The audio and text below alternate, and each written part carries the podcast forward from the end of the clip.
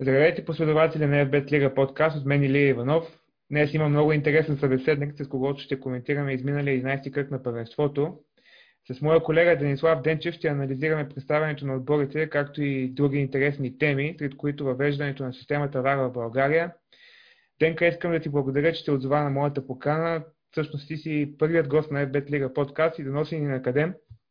Здравей, здравейте на всички слушатели на новия подкаст на FBET Лига. За мен е изключителна чест, че ще бъда първият гост-събеседник за анализа след поредния кръг на родния шампионат.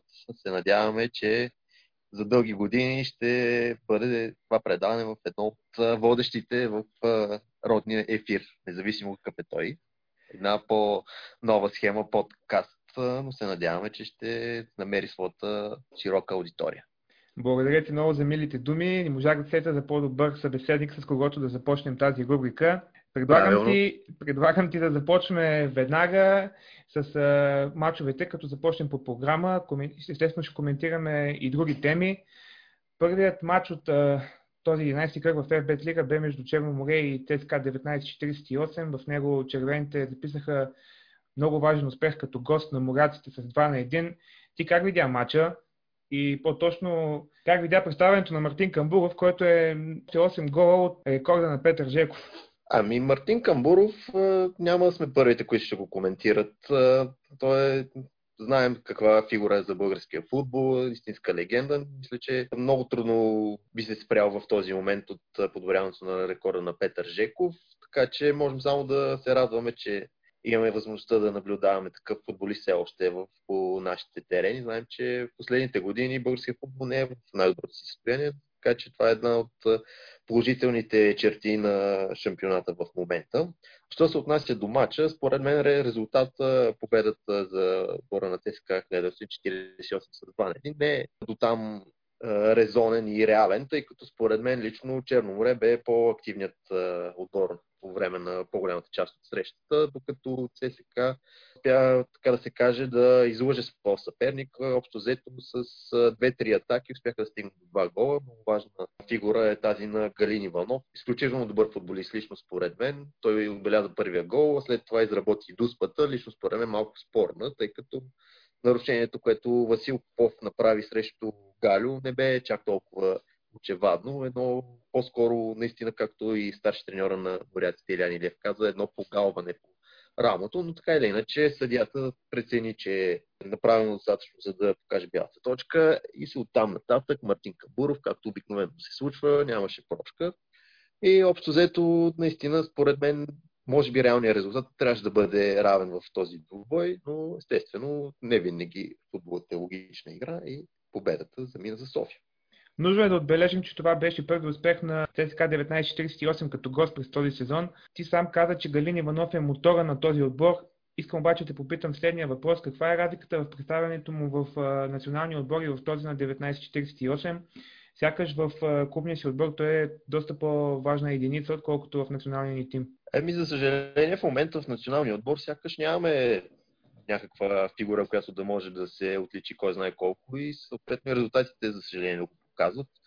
Докато Галин Иванов вече и с доста голям натрупан опит, клубните си отбори винаги е бил с решаваща роля. Знаем в Славия, че неговото представяне беше барометър още за белите, когато бе част от Тимо Товчакова и сега лека по лека се превръща в същата основна фигура и в ЦСКА 1948 мисля, че вече има 4-5 гола, не се лъжа, така че с решителна така роля ще бъде през целия сезон.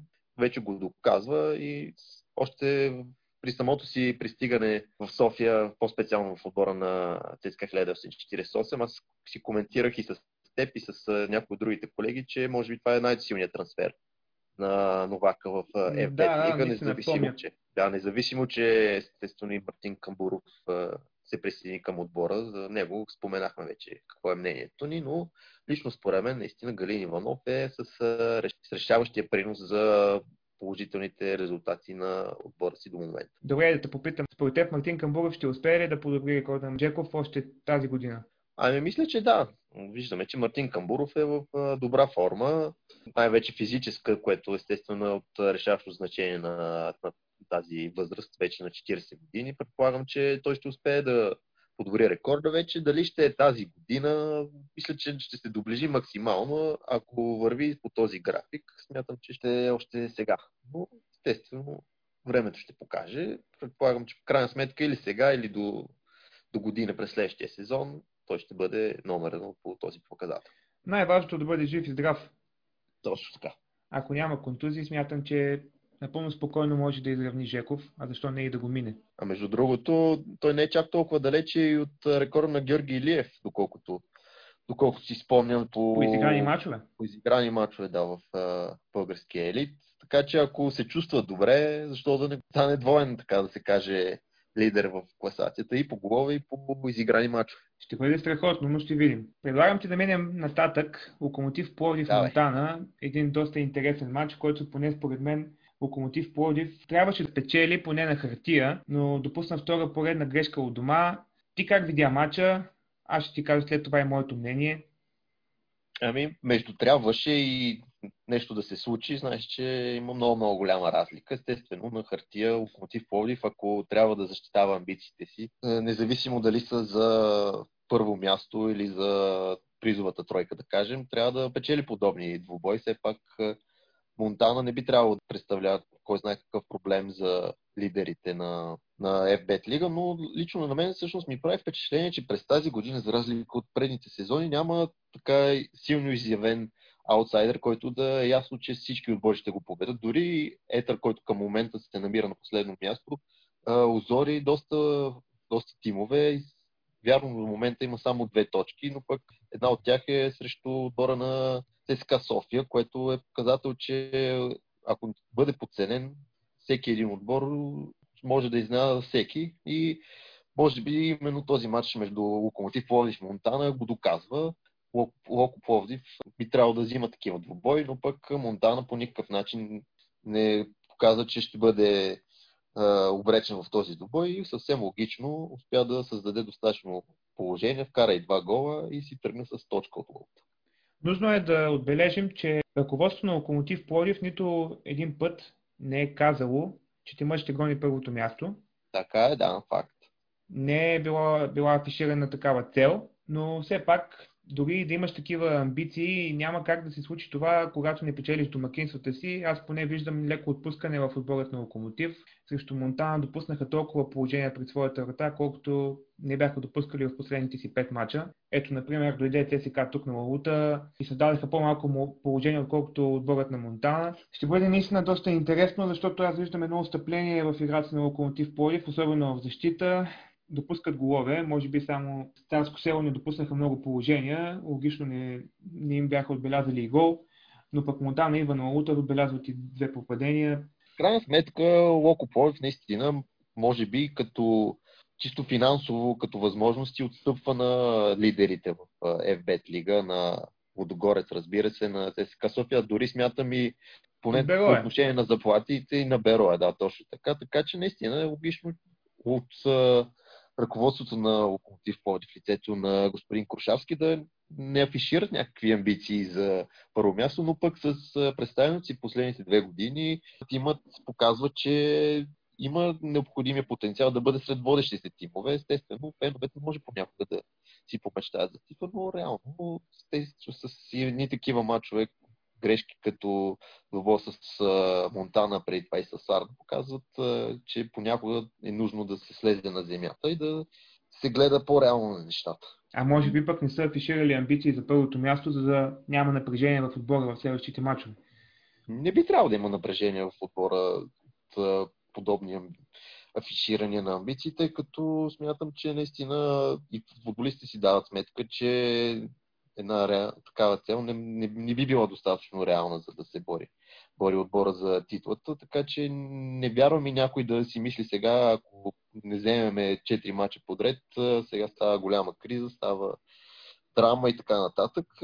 Наистина смятам, че в Пловдив гледат достатъчно реално на нещата и именно затова не са афиширали подобни шампионски амбиции. Добре, ще следим ситуацията около Лута. Все пак Локомотив Пловдив за две поредни години взе купата и единственото, което може да направи е да надгради с една титла.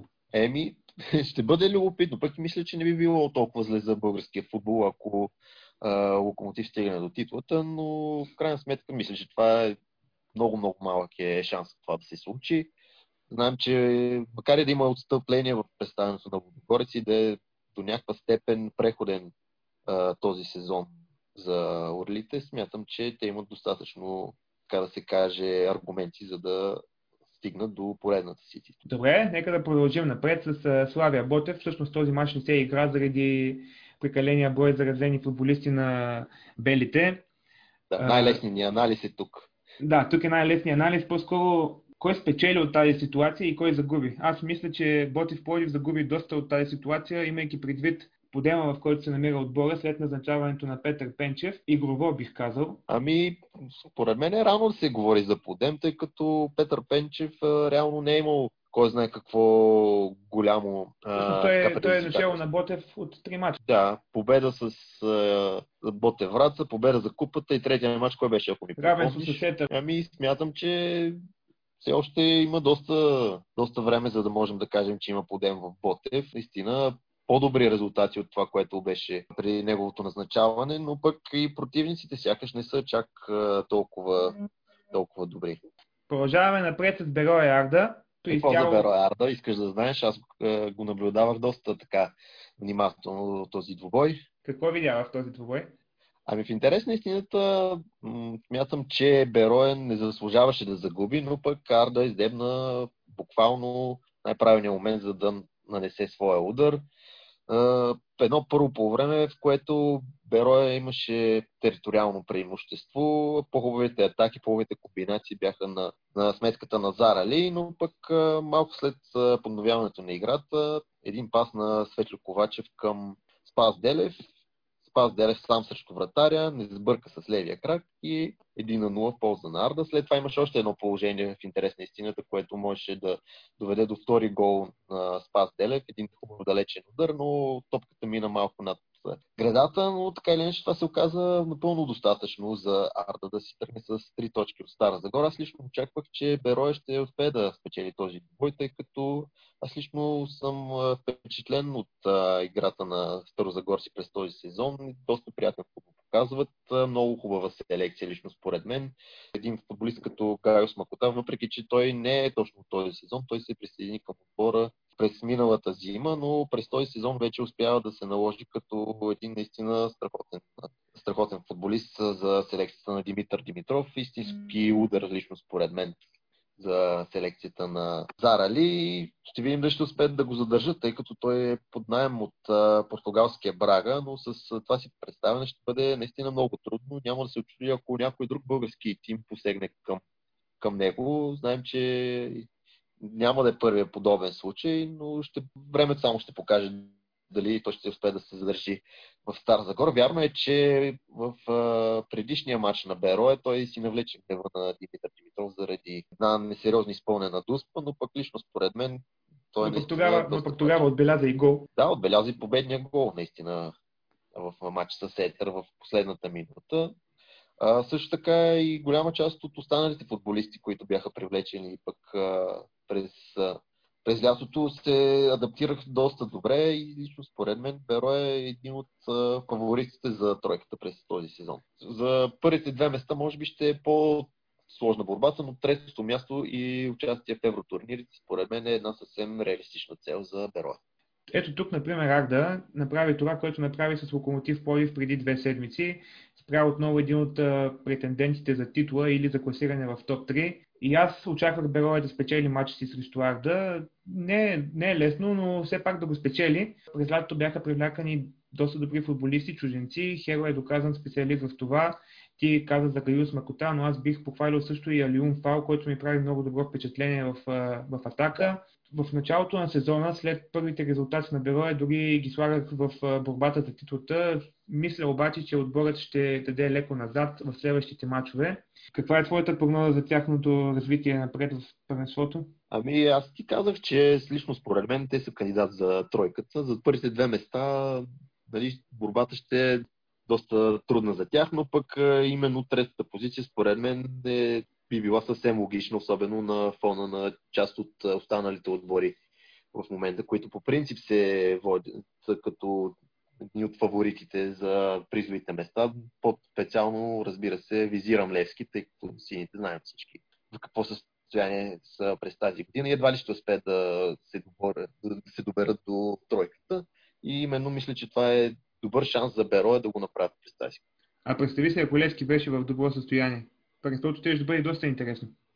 Да, безспорно ще да бъде, за съжаление, тъй като ни, нито един отбор не трябва да бъде в състоянието на Левски. Най- най-вече финансово, разбира се. Знаем всички за проблемите на сините с заплатите и с останалата част от техния бюджет, но, за съжаление, не е прецедент. Знаем, че и Ботев изпитва проблеми в тази, в тази насока и само можем да се надяваме, че лека по лека нещата ще се оправят, тъй като и Левски и Ботев трябва да бъдат сред най-силните отбори в шампионата, независимо на кой отбор сме фенове ние като, като привърженици на футбол. Ти започна темата с Левски. Плавно минаваме към дербито на кръга между Лудогорец и Левски, което се играва вчера. Лудогорец печели.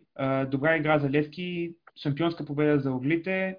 Как видя ти играта на двата отбора и какво мислиш за ситуацията в последната минута на първото полувреме? Трябва ли да има вар според теб в българското първенство? Вчера имаше ситуация, при която бе вдигната неко казано абсурдна засада на Здравко Димитров, който тръгна от центъра. А, още по-шокиращото е, че страничният съдя беше буквално на линията на центъра. Ами голяма грешка на съдийската бригада, няма никакъв спор. Що се отнася до въпроса, трябва ли да има вар в България, мисля, че трябва да направим отделно предаване по този въпрос.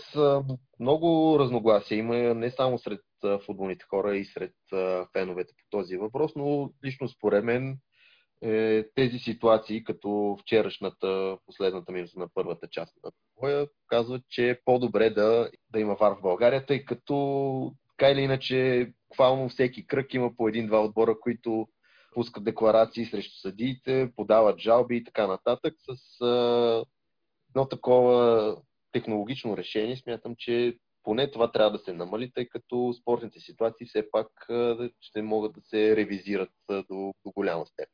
По въпроса с ВАР, много е важно как ще действа тази система, защото се нагледахме на всякакви абсурдни решения в Европа. Ето, например, преди два дни Интер беше ощетен, Милан беше ощетен, дори днес Никола Рицоли, който отговаря за съдиите в Италия, призна за тези грешки.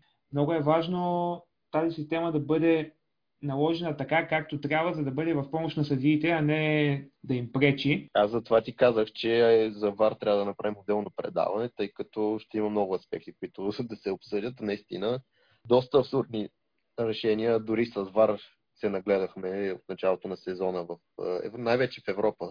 Тоест, разбира се, само в Европа, тъй като тук още не сме го въвели, но пък спорните ситуации в България не бяха малко и смятам, че с системата за видеоповторения ще да бъдат поне на половина и съответно футболните президенти, треньори, пък и играчите ще доста по-малко да, да говорят за, за съдейството в техните срещи. В Англия пък шампионът Ливърпул подаде жалба срещу системата ВАР. Да, ето че явно дори срещу системата ВАР, не знам кой точно, срещу кога точно ще се жалва, срещу хората, които управляват ли или срещу решенията на съдиите чрез нея ли, но пък виждаме, че има и, и такива ситуации, които ВАР не се справя по най-добрия начин и за това ще видим как ще се развият. Може би ще има някакво подобрение в, в видеосистемата, тъй като тя е от една-две години така по-масово въведена на стария континент и предполагам, че ще има някакви неща, които да се доискусоряват все още, да се подобряват, за да може в крайна сметка да бъде всичко по-справедливо. Ами да се върнем на ЦСК Царско село. Пропуснахме този матч. Плавно преминахме към сините. Червените имаха много тежък матч в Рим. Спестиха голяма част от силите си в матч с царете, но пък спечелиха отново по своят собствен начин в последната минута с гол на Юнус Санкаре.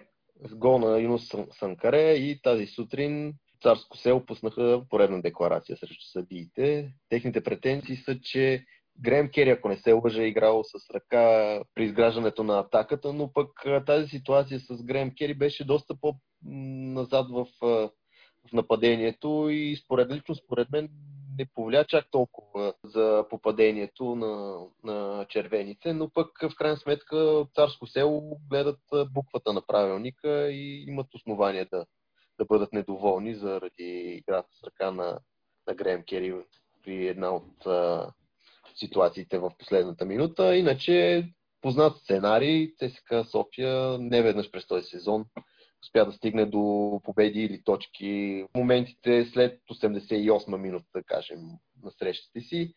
Ако мачовете бяха до 85-та минута, мисля, че ЦСКА София ще да бъде надолу в таблицата, но пък... В втората осмица, предполагам.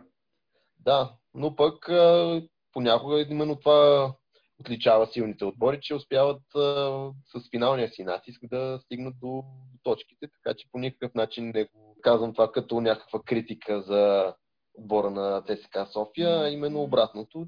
Това показва, че имат необходимите сили да стигат до победите, макар и в края. Да, това е признак на характер, на безспорен характер. Не се печелят лесно толкова мачове в последните минути, показва отборен дух.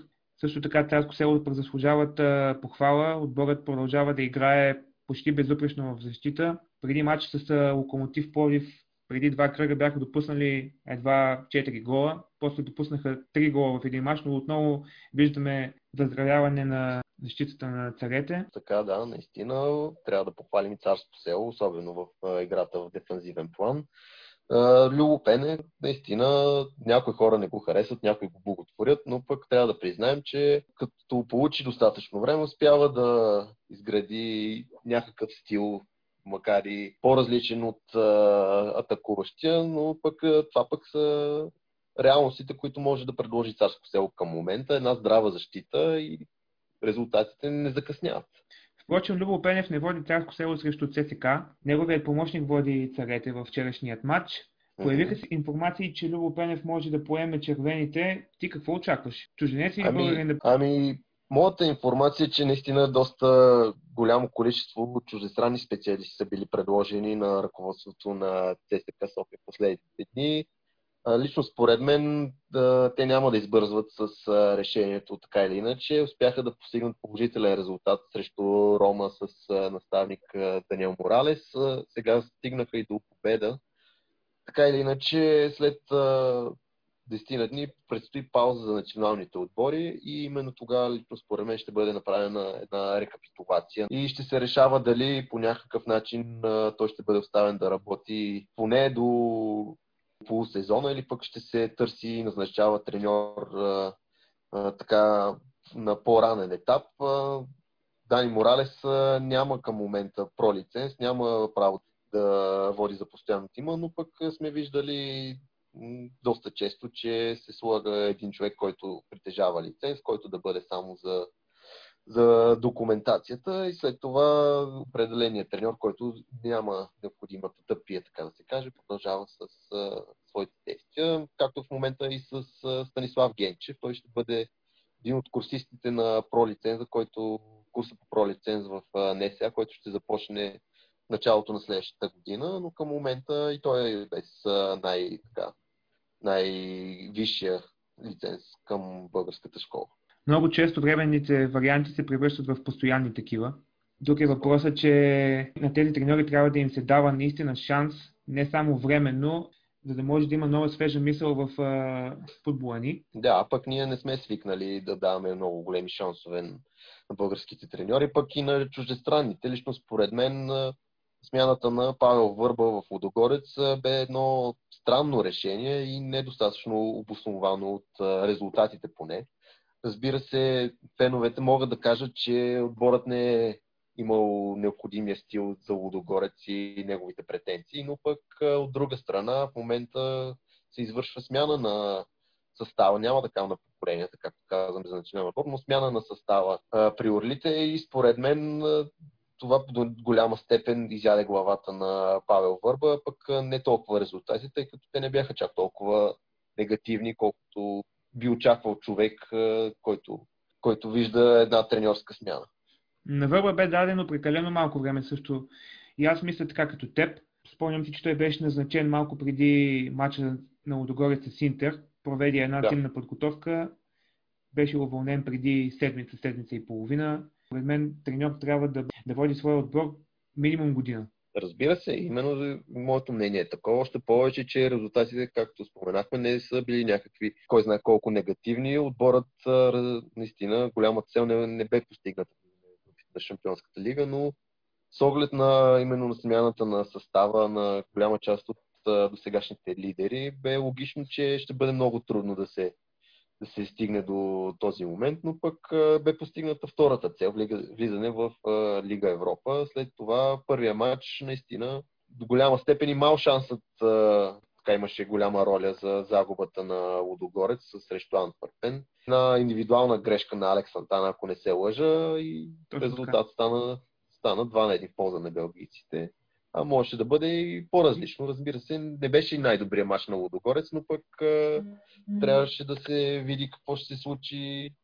в а, този двобой като, като първи матч на, на тима в Лига Европа и лично според мен не беше достатъчно основанието Павел Върба да бъде освободен. То не беше точно след него, а след... Да, малко след, след това. След, да, следващия матч от FBET Лига но лично според мен бе доста прибързано това решение от страна на ръководството. Очевидно е, че в Лудогорец всичко друго, освен класиране в Шампионска лига, се смята за провал. Ами да, но в крайна сметка Лудогорец само два пъти се е стигал до групите на Шампионската лига, така пък за всички тези години смятам, че не би трябвало да се смятат за провалени особено в Европа, тъй като постигнаха доста добри резултати през миналия сезон и по-предни години, да не, да не споменаваме поредните титли, което стана някакъв навик за тима от Разград. Така че аз не съм съгласен, че всичко станало е провал, но явно ръководството вече има много по-високи цели от това, което е било през, да кажем, преди 5 години. Добре, толкова по темата Лудогорец. Нека се насочим към последния матч от 11-я кръг. Той се изигра преди час. В него Ботев Враца разпиля Етър с 5 на 1. Не очаквах толкова изразителна победа на врачани, въпреки че играят доста солидно от началото на сезона. Също така Етър има амбиции да печели точки, ако иска да се задържи в елита. Това, което видях аз днес, един отбор на Ботев Враца, който искаше победата на всяка цена, Матчът тръгна добре за тях, още в четвъртата минута тимът поведе. След това стигна до втори гол, а самия край на полувремето Милчо Ангелов пропусна дуспа за отборът на Етър, което може би повлия доста разтърсващо за неговия тим, но от негативна гледна точка. Второто полувреме също започна силно за Боте Враца. Нова индивидуална грешка на защитник на Етър позволи на Юлиан Ненов да отбележи своя втори гол в матча. И чух изказването на Петко Петков след края на срещата той не бе доволен от представянето на отбора си след третия гол. Видял е пат на духа в своите футболисти. Ти какво мислиш? Етър ще успее ли да се спаси тази година? Аз поне не виждам, не виждам светлина в тунела. Интересно изказване на Петко Петков. След третия гол, щом не се получи спад, естествено това е до голяма степен нормално. Когато ти поведат с три гола, е трудно да успееш да намериш мотивация да се се върнеш по някакъв начин в срещата. А, що се отнася до Етър, наистина ние споменахме с теб малко по-рано в, в нашата дискусия, че отборът, макар и да се намира на последно място, по никакъв начин не трябва да бъде подценяван, макар и днешния резултат да не потвърждава тези думи, но лично според мен Етър е способен да изненада почти всеки отбор в в лигата и лично според мен ще успее да, да подобри състоянието си лека по лека. Вярно е, че е доста поизостана отбор от началото на шампионата и не знам дали ще успее да, да се спаси през този сезон, но със сигурност ще се върне в борбата по един или друг начин. А що се отнася до Боте Врата, аз не съм изненадан от добрите мачове, които правят не във всеки кръг, но пък в голяма част от а, срещите си, най-вече като домакин играчите на Антони Здравков. На зимната подготовка в Турция ми направи много добро впечатление именно отбора на Боте Враца. Имах възможност да наблюдавам само един матч, но пък доста ми хареса тогава играта и схемата, която налагаше старши треньорът, с трима защитници, с, изключително раздвижени халфбекове. И в момента подобна схема гражда доста така добър и приятен за гледане стил, който дава и резултати в по-голямата част от срещите. Виждаме днес изразителна победа, хубави комбинации, хубави атаки, атакуващ футбол, което смятам, че радва феновете на Боте Враца и смятам, че отборът на Антони Здрав няма да бъде в борбата за спасение през този сезон. Добре, с това приключи нашия обзор на 11-я кръг на FBET Лига. Предлагам ти да направим прогнози, едни бързи прогнози. Добре. Аз ще ти казвам да. мачовете. Ти без да се замисляш, казваш едно хикс или две. Без много резултат разсъждение. не може ли или само знак искаш? Добре, нека да направим с, с резултат. Добре, окей, давай. Добре, започваме с Царско село Берое. Царско село Берое. М- интересно. Лично аз мятам, че Берое този път ще успее да се мобилизира и с оглед на това, че притежава все пак малко по-добрия състав от а, тима на Царско село, смятам, че ще успее да постигне минимална победа с 1 на 0. Добре, тук прогнозите ни се препокриват. И аз ще да кажа 0 на 1 за Берое. Ботев Плодив, Черно море. Ботев Плодив, Черно море. Това е също един троен матч, лично според мен. Всичко може да се случи в този двубой, но пък, как, като ми го каза, първото ми усещане е, че срещата ще завърши наравно, затова казвам един на един. Аз казвам минимална победа за Ботев с 1 на 0. Добре. Ти по Пловдивска линия си поддържаш местните отбори. Точно така. Левски локомотив Пловдив. Левски локомотив Пловдив. И ми тук ми клони към Хикс. Смятам, че е крайно време е Левски да успее да направи нещо срещу един от по-сериозните тимове в, в шампионата. Затова ще кажа, че сините няма да загубят. Ще стигнат до равенство един на един. Добре, и аз мисля така. Левски ми харесаха много срещу Лодогорец. В същото време Локомотив изобщо не ми хареса срещу Монтана и очаквам да има някакво мобилизиране в техните редици. Добре. Казвам един на един. Значи ме копираш един вид. Добре, радвам се. Тук в този случай да. Етар Арда. Етар Арда, ами смятам, че е една от добрите възможности Етър да запише първа победа. Тима Нарда постига доста добри резултати, но пък играта смятам, че не е чак толкова впечатляваща, колкото говори класирането на тима към този момент. В някои от срещите късмет успя да, да покрие тима на, на Николай Киров и смятам, че този момент, в който късметът ще ги изостави именно срещу Етър. Затова ще кажа 2 на 1 в полза на Великотърновци. Аз казвам Хикс 1 на 1.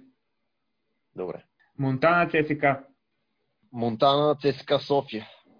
Отново един матч, който може да бъде доста непредсказуем, с оглед на това, че червените ще са отново след европейски матч. Не е ясно дали ще успеят да да се възстановят до максимална степен за гостуването на Монтана, пък и тренерския щаб не е изключено отново да даде шанс на част от футболистите, които не взимат толкова редовно участие в матча, в матчовете до момента, така че пък смятам, че ще бъде доста тежък бой за тима от София, но смятам, че с дали с късен гол или пък с а, някакво друго изпълнение ще успеят да стигнат а, до минимална победа с 1 на 0.